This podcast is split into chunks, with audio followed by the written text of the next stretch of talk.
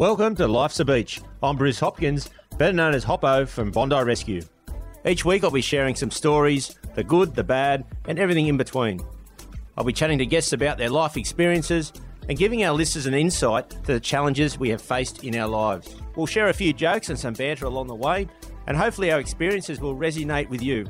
As the saying goes, while life's a beach, it can also be a bitch.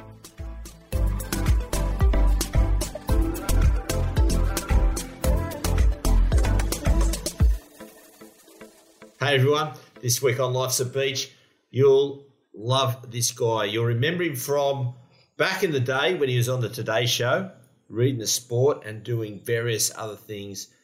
He's now also on Sky doing the racing and early mornings on the weekend. So in the Beach Shack is Tim Gilbert. He tells his story from growing up all through his media career. So now let's sit back and have a listen to my chat with Tim Gilbert. Today in the Beach Shack, I've got Tim Gilbert. Now, he's been in the media for many, many years, and he's got some really good stories. So welcome, Tim. Nice to be here, Bruce. It makes me feel old. It's been uh, thirty-odd years since it all started for me back in Goulburn after university, but uh, time does go quick, doesn't it? It just flies by. Mate, it does go quick. Now, you grew up in Sydney, so tell us about growing up in your early years. Yeah, I was I was born and raised in Guildford in Western Sydney, and half Lebanese, half Irish, sort of very Catholic upbringing in the sense of my mother was a Maronite, like from Lebanese, and Dad was Roman Catholic. They they said the uh, they said the rosary until, you know, not long before my mother passed away a few years ago. God rest her soul. But it was a it was a busy and boisterous and wonderful environment. We uh, had six kids. I'm one of six, so five boys, one girl. Many people will know my younger brother, Kieran, who's the chief anchor for Sky News. And, uh, yeah, the backyard, it turned into the, the Gilbert cricket ground or the Gilbert rugby league ground. So there were fierce battles, five boys, one girl. One girl, my sister got involved. So went to Guildford Saint Pat's and then ended up at Patricia Brothers Fairfield. Now, Patricia Brothers Fairfield was a huge rugby league school back then. I was in year five when Sterlo was actually in year twelve. And in short, like, I obviously am a sports journalist, journalist primarily, but my ill-fated football career finished at school. We made the Commonwealth Cup grand final in front of twenty-five thousand people, and unfortunately uh, I missed the tackle that let them score the winning try. So uh, I went into journalism. they, they wouldn't have been happy, would they? No, no, no. Brother Richard had a bit of a crack at me, but... Um, I, uh, yeah, that, uh, it's a long time ago, nineteen eighty-five. But, uh, yeah, look, and look, a, a lot of people love their sport when they're young. I, I still have wonderful memories of of playing football and cricket as a kid. Mate, so was it always on the radar to go into media? Like, when you left school, did you do other jobs before you hit the media uh, area? Well, I, when I was at school and uni, I did all sorts of jobs because, you know, being one of six and, you know, money was, if you wanted money, you needed to go out and get it. So I did everything from, you know, paper runs to working in cake shops to market research to milk runs. I I uh, had a, an ongoing job at the old Carlton United Brewery, which now doesn't run anymore. It was up at Broadway, if you remember, when you drove past there and you could smell all the hops. I worked in their mailroom through the process of particularly university. And then when I finished, look, I did a communications degree, so I always had in the back of my mind that I, I would love to work in the media because, um, you know, I was addicted to Rex Mossop and Sports World and, you know, my mum and dad, dad in particular, would say, you know, if I had to do a thesis on the Don Lane show, I would have got an A, but I was otherwise not a great student because uh, I just didn't do a lot of work. But so it was always in my system. Anytime I had to sort of do an assessment standing in front of people or talking, I always did well. Often when I had to write it down, I, I, I, I took a while to get a hang of it. And, you know, as a journalist, it took me a while to sort of slow my mind down to to write the words, but saying them's always been something that I've always been reasonably adept at. So, yeah, look, I would say I always wanted to. And then um, I, I worked a couple of jobs in P R, which I really didn't like. My couple of years out of uni, then went to Max Rowley's Media Academy and um, worked on my voice, Radio two M R, which was down there in Redfern, and like many people did back then. And I got two jobs on the same day. I got one at Hits and Memories two G N and I got one at Charters Towers. So I thought I'd go to Goulburn, which is um, two hours south of Sydney, and that's where my career started. Uh, I'd have to be thirty-two years ago now. And what what were you doing down there? Were you, was it to do with sport? No, no, it was a it's a small radio station, and I you do everything, and that's part of the real benefit of the way that we used to all come through in this industry is you you had to do everything. So I did a morning show, like ran from nine till two, which was a combination of playing music. There wasn't really talk back. You'd do a few interviews, like John Fay, I think, was the local premier, and he lived locally, so he'd come in, and but you'd also interview everyone. I remember interviewing, you know, Doctor Hook and John Williamson, and I think I did one of the last interviews with Fred Hollows, uh, God rest his soul. So you get that great opportunity to to do all sorts of things. You'd read ads, you'd write ads, you read news, you sell ads. So it was one of those places where you get a full brief. Income wasn't very strong. I think I was on about eleven or twelve grand a year, but I hosted the Okie Dokie karaoke at the Astor Hotel down the road for fifty bucks and a beer voucher. So you get that, that used to supplement the income. But it was interesting. You know, I try to tell my kids these days that I, I had an old Sigma that wouldn't go backwards. I didn't have enough money to fix the reverse, so the reverse went in it. So for six months, I had to drive forwards or park far enough away from a car or a wall just to just to keep moving. Bit of an anecdotal life, really, Bruce. Great stuff. Mate, working in the country, I've noticed there's a lot of weird regional gigs that come up. Was there anything that you had to do in those days? Well, it was. You, you, it's an interesting space, isn't it? Because uh, and it was back then. I, I, I presume the local radio station and the newspaper still serve a very similar purpose, because you used to read the funeral announcements. You used to update, you know, all the the rural news as well, which reminds me of a story of when I first got to Goulburn. I was doing the five days, as I say, of the morning show, but I also had to do a Saturday morning shift. And I'd sort of had a few too many bourbons, I think, at the Okie Dokie karaoke, and I've slept in. So I've only been there a month. So this is my dream job. And I've woken up like three minutes before I had to be in the studio and take the overnight tape off because there was no overnight announcer. The six hours of music played. Anyway, I'm driving down, bloody bursting down in this Sigma, and I heard the last song fade out. You know, went through the desert with a horse with no name. There was nothing. So for the next five minutes, the radio station was off. I go in there and there's alarms going off, and I run upstairs and I think, oh, my job's gone. And I chucked in that Julian Lennon song, Salt Water, which you'll probably remember, people of our generation, was a rubbish song. And then it wowed into gear, and I just sat back in the chair and I thought, oh, my career's over here. Because what I had to do at that point at six o'clock was put the rural news on, which farmers obviously were hanging out for, to hear what the price of, of you know, different livestock was and where things were at. So I, I've, I just waited for the bosses to ring, and I thought, oh, my job's gone here. I'm done. My dream job. I, I had two phone calls, two from two farmers, and one bloke rings up and, g'day, mate, I'm out here big away. Something wrong with your radio this morning. Didn't get the rural news. And I said, how is it now, mate? And he goes, oh, she's beautiful. I said, I'll just lift up the volume for me.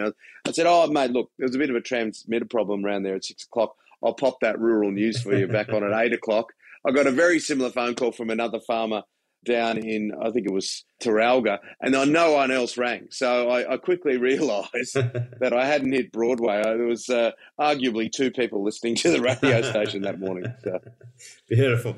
But True if, story. Do you think starting there, where, as you were saying, you, you had to do everything, that helped you in your later career?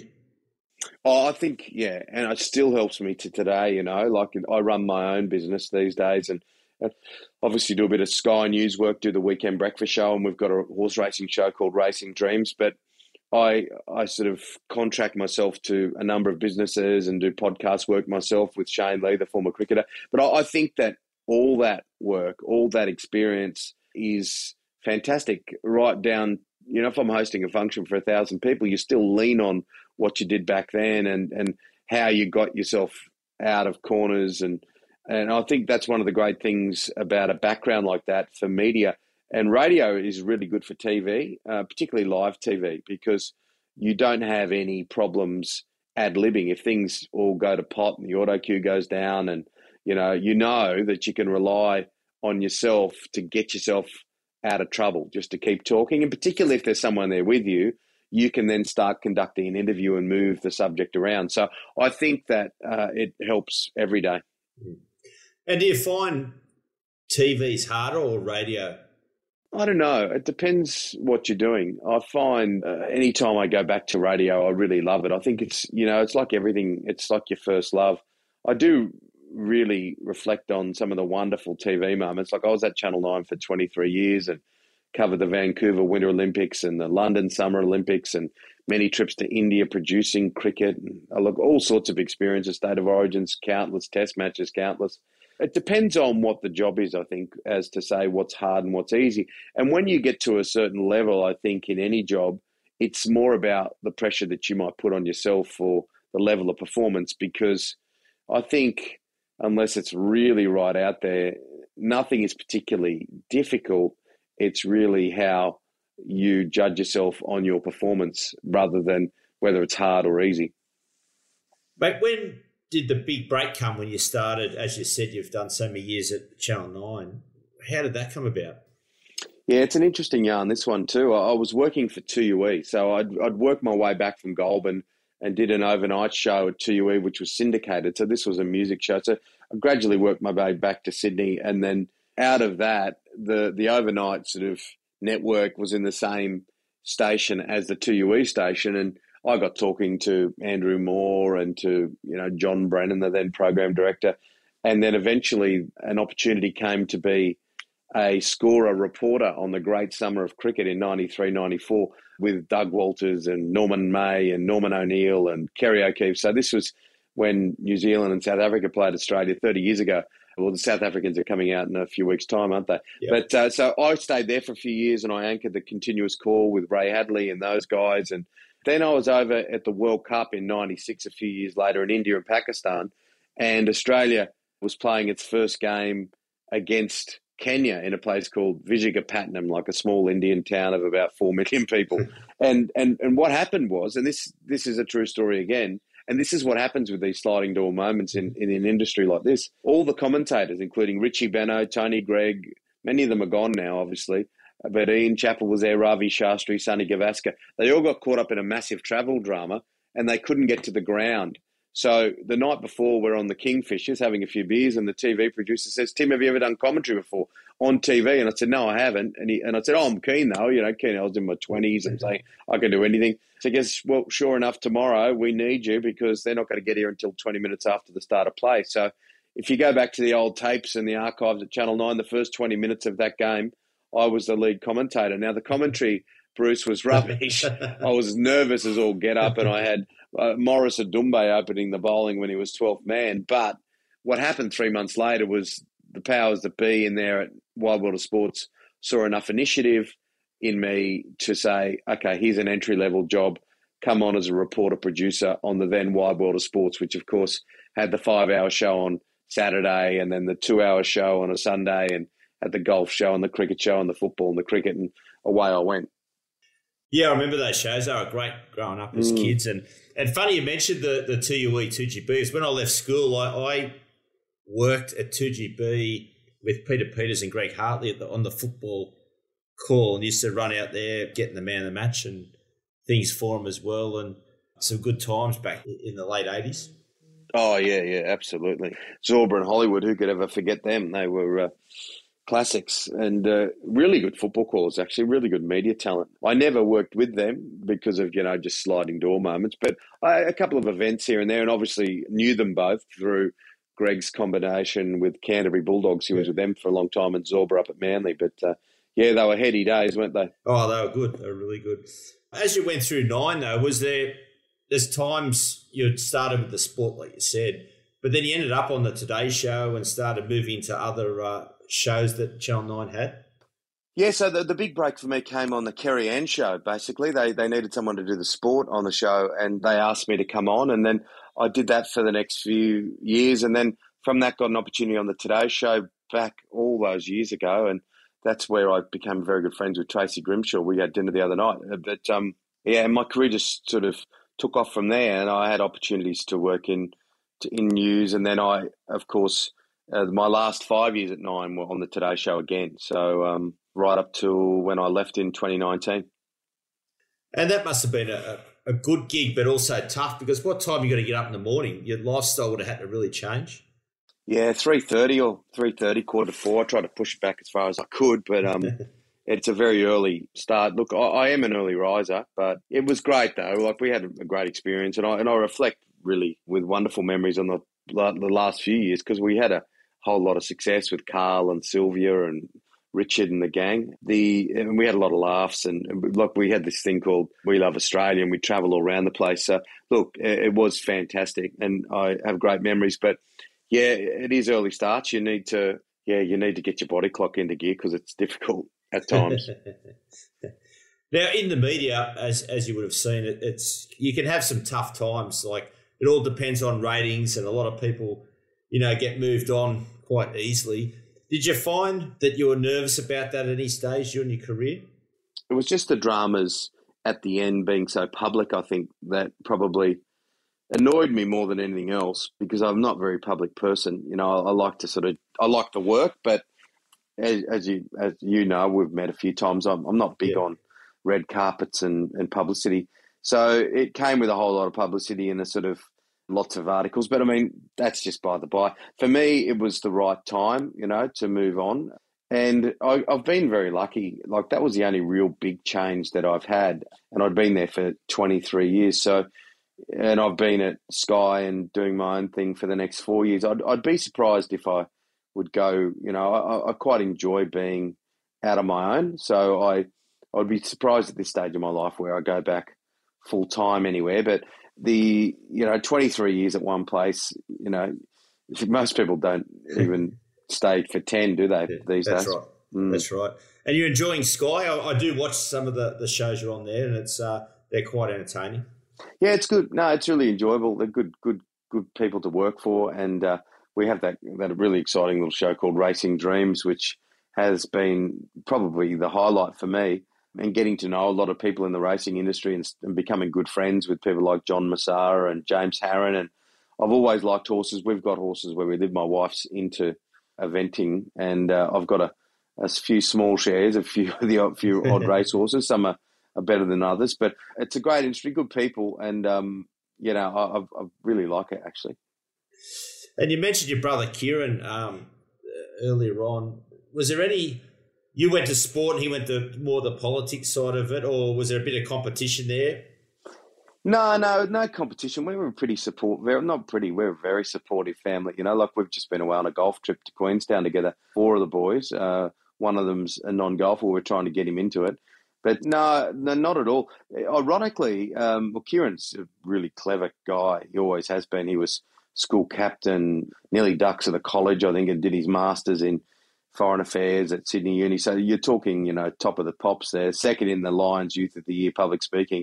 Uh, so he's always been at that real crescendo when it comes to clever and education. But but the irony is that he was such a good sportsman. He played cricket for New South Wales under sixteens and opened the bowling with Matthew Nicholson, who of course played with Australia, and Stuart Clark, who played for Australia. And Stuart Clark still says that he was the bowler of their generation. The only thing that stopped him was injured his shoulder playing football and had to come back and bat. And he batted and played second grade and, and played in England. So in some of uh, some interesting times, I've interviewed John Howard quite a lot of times, the former Prime Minister, who's a great lover of sport. And nearly every time uh, the, the discussion has started in and around some of the politicians versus media games in cricket in in Canberra, because Kieran's always got out there and smacked eighty, you know, and taken four catches. Mate, of all the sports you've called over the years, is there anything that stands out? One actual sport or, or a call that you did? Yeah, I, I think that it was the two Olympic Games. I'd have I, I find it hard to go down and refine them too much, but I thought the Vancouver Winter Olympics and the London the London Olympics were the were the two the two highlights for me. And I was down there at Exmouth when Australia won its first gold medal, and, and, and had a bit of a roaming brief. I went from everything from, you know, from the sailing to gymnastics to athletics to hockey, and, and London was just shining beautifully that time. The only the only downer for me is being a massive golf fan. I'd, I'd just gone to St Andrews, which was fantastic. Me and a few mates played there before the Olympics, but Adam Scott was red hot for the British Open, if you can remember, back there ten years ago. And we were in a pub in London watching the final day from Royal Liverpool, and he just collapsed. So that was the only downer of that. But uh, and Vancouver, great town. We stayed down at Grenville Island, and you know, there for about seven weeks. And you know, the war on ice between the U S and, and Canada. Yeah, when I reflect, it's been some amazing memories. Yeah, some of, of opportunities to work in all sorts of spaces. And you're talking about the golf. We we played in a in a, a charity out there at uh, Concord for the for the young golfers coming up with the academy out at uh, which was a great day. Yeah, absolutely. Those that was fantastic. Uh, and I and I love playing golf. I'm sort of around traditionally around that eighteen. I've been down to fifteen, fourteen at times, but I play at the lakes uh, and and I play as often as I can. It's it's just an amazing game. You can play it virtually till the day you drop, and every golf course, no matter where you play, has got a different mood every day. So yeah, that, that day particular out there at Concord was fantastic, and I love the fact they did it for junior golf, which uh, is a great help because everyone looks at the money and thinks, well, uh, there's all this cash floating, but it tends to go to the top tier and the top very small number of players. So it's great to be helping junior golf. Yeah, it's good to um, see them come through. And a couple of them had a game with with us a, a few of the rounds, and they're doing the drives off the off the tee. And it's amazing how how young they are, but how well they're actually playing. Oh yeah, thankfully they were there because um, they they helped our score a bit. I actually played with Dougie Walters that day, and um, we did okay. But the, so a few of those long bombs off the tee really helped. Yeah, definitely helped. It's uh, it, it saved uh, my score as well. Yeah, absolutely. But the other thing, there's, I don't know whether this is true or not, but the, I found it that you've got a love of Willy Wonka and Sound of Music. Where does that come from?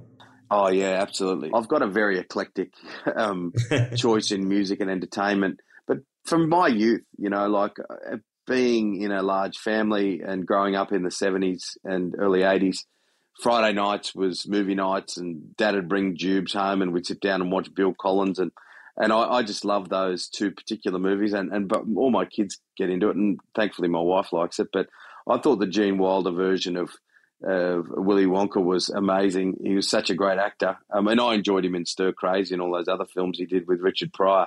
But yeah. uh, that that that original Willy Wonka, you know, we are the music makers and we are the dreamers of dreams. I loved it, and uh, the Sound of Music just so amazing in the nature of its music and the way it was made, and the whole the whole movie was just epic, and I loved it. It actually, um, I don't know if there's any sort of synergy here, but it sort of came out, I think, uh, the year I was born, or my mum, God rest her soul, used to tell the story that they could they could go out and spend one day when they were still in hospital after having the baby, and they chose to go and watch The Sound of Music while I was at the hospital. So I, I don't know, it, it might just be coincidence, but yeah, I've, I, I love those movies. Yeah, I love, and I look from music. I, I mean, I love everything from Peter Allen's music to Cold Chisel, Midnight Oil. Yeah, I, I, I'm open to open to most stuff when it comes to the arts. I love going to see live plays and musicals. I often take my daughter, who uh, is really keen. My wife's not a massive musical fan. Yeah, but it sounds like, um, yeah, wide range of music. It's because uh, I remember growing up, and, and you'd be the same, is you used to go and watch live bands all the time at pubs and, and clubs, and it was just a, a great era to, for live bands. Oh, wasn't it? What? I mean, I, I must have seen Mondo Rock about twelve times with Ross Wilson and Eric McCusker. Then you had the Mentals and the Church, and so many bands, that you, The Cure, The Hunters and Collectors came on later, I N X S, Midnight Oil. I mean, it was phenomenal. Eurogliders, Machinations, they were, and they were always playing, weren't they? Richard yeah. Clapton. Yeah, and I was lucky. I grew up uh, eastern suburbs, so we mm. all used to go down to Coogee Bay, the Salinas down there yeah. at Coogee Bay, and I think yeah, every every band in at that era all played down there. Yeah, we we travelled into Salinas quite a bit, and um.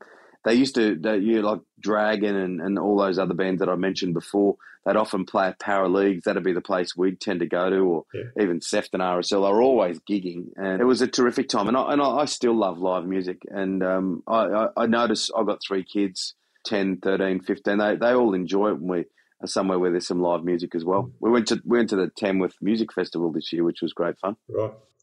Yeah, it seems to be the... The kids are sort of liking the music from the seventies, eighties. They always seem to be playing it. I just can't seem to get my head around the D J stuff at the moment. I'm just sort of trying to, with the young guys, but uh, I'm trying to get my head around it. Oh, mate, Yeah, don't try, because uh, I don't like it. I um I don't want to sound old and crusty, but rap music isn't my go. Yeah, I, I much prefer just putting on some old stuff. Yeah, so do I. I uh, that's my go. I N X S and, and U two are probably my top top favourite bands over the years. But uh, oh yeah, what about Don't Change? I think it was one of their first yep. songs, wasn't it? But what a cracking song! Yeah, some great songs, and those type of songs will go on forever. Oh, absolutely, absolutely, and it's it's hard to believe, you know. And we all remember, don't we, like where we were when you know Michael Hutchins died, and and and it's hard to believe he was only in his thirties. But what a body of work! What a body of work uh, um, they had. Yeah, that's right. When you listen to the all, all their albums, it sounds like they've been around, you know, playing for fifty, sixty years. There's so much in there. Oh yeah, and uh, every time you hear the the songs come on, you just your foot starts tapping, doesn't it? That's one hundred percent. Mm. Well, Tim, mate, thanks for your uh, for coming on and, and chatting. At the end of the interview, I do uh, a segment five fun facts. So I'm going to uh, throw some uh, questions at you. You can answer them however you want. Yeah. Uh, the first one is favourite takeaway food. Oh, I'd have to say my favourite takeaway food is Indian. It's not always the favourite of the family. They love Thai, which which you know I'm quite partial to. You've seen me. I'm partial to most stuff, yeah. but uh, I do love particularly the northern Indian um, barbecued meats like the chicken tikka and things like that. I'd have to say that's my favourite. Favourite childhood memory? Uh, growing up, you know, growing up in such a big family, catching the old Red Rattlers to all the different sport, you know, going to Henson Park and catching the train to Lidcombe Oval and, you know, uh, getting lost at the gate and, you know, the announcement, will the Robert and Timothy Gilbert please come back to the to the back of the grandstand to meet their father. Yeah, just just and going to the S C G, you know, and and you know, sitting in the bob stand or the hill stand, you know, getting the peanuts in the shell or sugar coated, and watching those semi-finals with uh, St George and Para and Manly and Para and all that era in the late seventies, early um, early eighties. Mate, cats or dogs, and why? Oh, I like them both. I, I call our place Josie's Animal Kingdom. My wife's got five horses, two dogs, cat. It's all here. We've got ducks on the pond. So, no, I'm a definite animal lover. What song do you have to sing along with when you hear it? I reckon it'd have to be Paul Kelly's Dumb Things. I just love that song. I love everything from him, and uh, that song uh, is just, yeah, it gets you going. But if you're a D J, what would your D J name be? Oh, it'd have to be the Round Mounder Sound, I think. The, uh, we used to use it occasionally in Goulburn, but uh, yeah, the Round Mound of Sound hits the memories two G N. Here's a bit of Paul Kelly. Great stuff, mate. It's, it's great to have you on and, and, and catch up. You know, they can watch you on Sky News, and you've also got your podcast. So if you can, uh, what's the podcast again? So we're a daily sports podcast called Afternoon Sport. So, you know, just go to your, your favourite podcast app, download it, Afternoon Sport. Shane Lee, who, of course, played forty-five one-day internationals for Australia, the, the older brother of Brett, the you know very famous cricketer. And, um, yeah, it's called Afternoon Sport. So go and have a listen. And Sky News is Saturday and Sunday mornings. I'm on uh, doing the, the news and Racing Dreams in the autumn and the spring. Great stuff, Tim. And uh, you might well have to uh, catch up with a beer soon. Look forward to it, Bruce.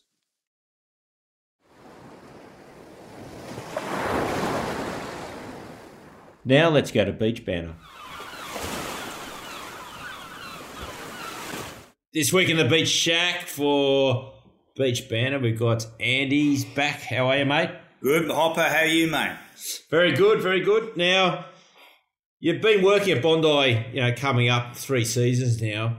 Is there something that stands out? We do a lot of rescues. Is there a rescue that stands out in your time at Bondi? Oh, look, yeah, I'd, I'd probably have to say uh, it was last season, I think. We had a, a guy down the down at Bucky's was in trouble, and he, he basically, I saw the whole thing, de- you know, develop. Uh, he was chasing his football. The ball went out in the rip, and I was doing the P A announcement, trying to get him in, and he obviously wasn't listening to me, and he got sucked right out, and the guy couldn't swim, you know, and uh, he was in a pretty heavy situation. There was a big waves breaking, and I remember going out and grabbing him, and he just had no direction of actually getting how to get on the board. So it's one thing I've really learned since I've been up at Bondi is that non-communication with non-English-speaking background people. And I finally got him on the board, but I just clearly remember just set after set, was trying to get this guy on the board, all these surfers around me helping me.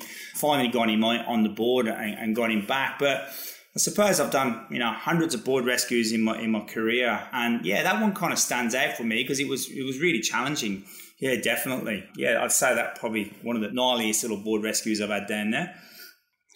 And they can be difficult too, can't they? Because you get multiple people that could be grabbing your board. And the other one I've noticed is with the young guys is you've got to prioritise as you're paddling out. You might have three or four people, three heads sitting there. Yeah. And you've got to go for the worst case scenario and leave the others until, you know, you, you can round them up later. That's it, yeah. And obviously that, that day I had a backup as well. One of the other boys came out with me and, um, yeah, I, I clearly remember because I was two of them in that rip that day. And, and yeah, it's just prioritising in your patience um, and getting them on the board. And uh, and like I just touched on before, you know, some of them can't speak English and they get on the board the wrong way and they're facing you the wrong way and there's waves coming in. And, yeah, just that communication with them, you know, it, it can be pretty pretty full on, especially in the heat of the moment too when, when the adrenaline's pumping as well. Yeah, so that, that can be a bit heavy sometimes. And I suppose leading on to that as well, like, you know, you look at the guy we pulled out of the water, I think towards the end of the summer, Hopper, last year, the guy that was in uh, right in the deep, deep south. And, you know, same thing again from Sri Lanka. Um, you know, that was a real heavy rescue we had down there that afternoon. Yeah, it can be pretty um, difficult and trying to keep an eye on everybody with massive crowds and all the standard of, of you know, swimming, most people haven't even had any experience in the water from where they're coming from. No, exactly right. Yeah. And, and, and as we've seen in the last probably, you know, probably three or four months at Bondi now is we're getting a lot more uh, international tourists coming in. You know, COVID's um, over now and, and the tourists are coming back. And, and I anticipate a really uh, busy summer up there. And I think all the boys are as well. I think it's going to be a, a pretty full on, full, full on summer ahead. Yeah, it looks like it's going to be busy and uh, starting to get back to how Bondi was pre-COVID. Yeah, so that's something that I haven't quite experienced yet. So, uh, yeah, we'll just see how I roll with that one. But, yeah, I, I think I'm going to be just fine. I, I did get Rookie of the Year, if you remember, last year as well, at the age of fifty. Yeah, that's not, that's not a bad effort. At least you got acknowledged. Exactly right.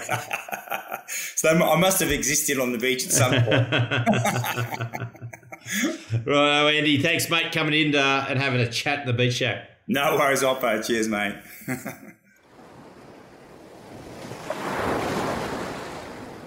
Now it's time to have a listen to the fans in the mailbag. This week's letter in the mailbag is from Patricia, and she's from Victoria. She's saying that this summer a lot of people have drowned in Victoria, inland and, and flat water. What's the reason that this is happening? Well, Patricia, uh, probably a few reasons. We've had a lot of hot weather. A lot of people haven't been going down to the beaches or, or the waterways as much over the last couple of years. But it comes down to people that panic. And it pretty much, it's called deep water shock. So people go into any waterway, whether it's a river, lake, the ocean, and they're standing knee depth, waist depth.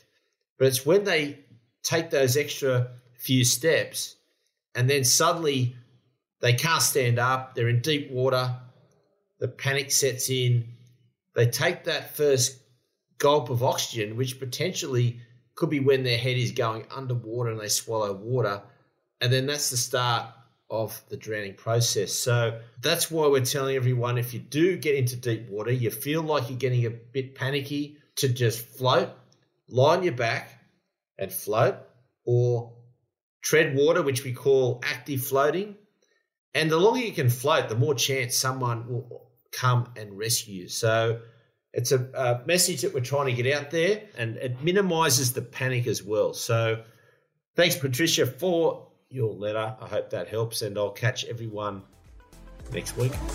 Thanks, everyone, for listening. Remember to subscribe to Life's a Beach wherever you get your podcasts, and hit us up with questions, comments, or follow us on our social media channels, which you can find in our show notes. That's it for today, beach fans. Stay safe and swim between the flags.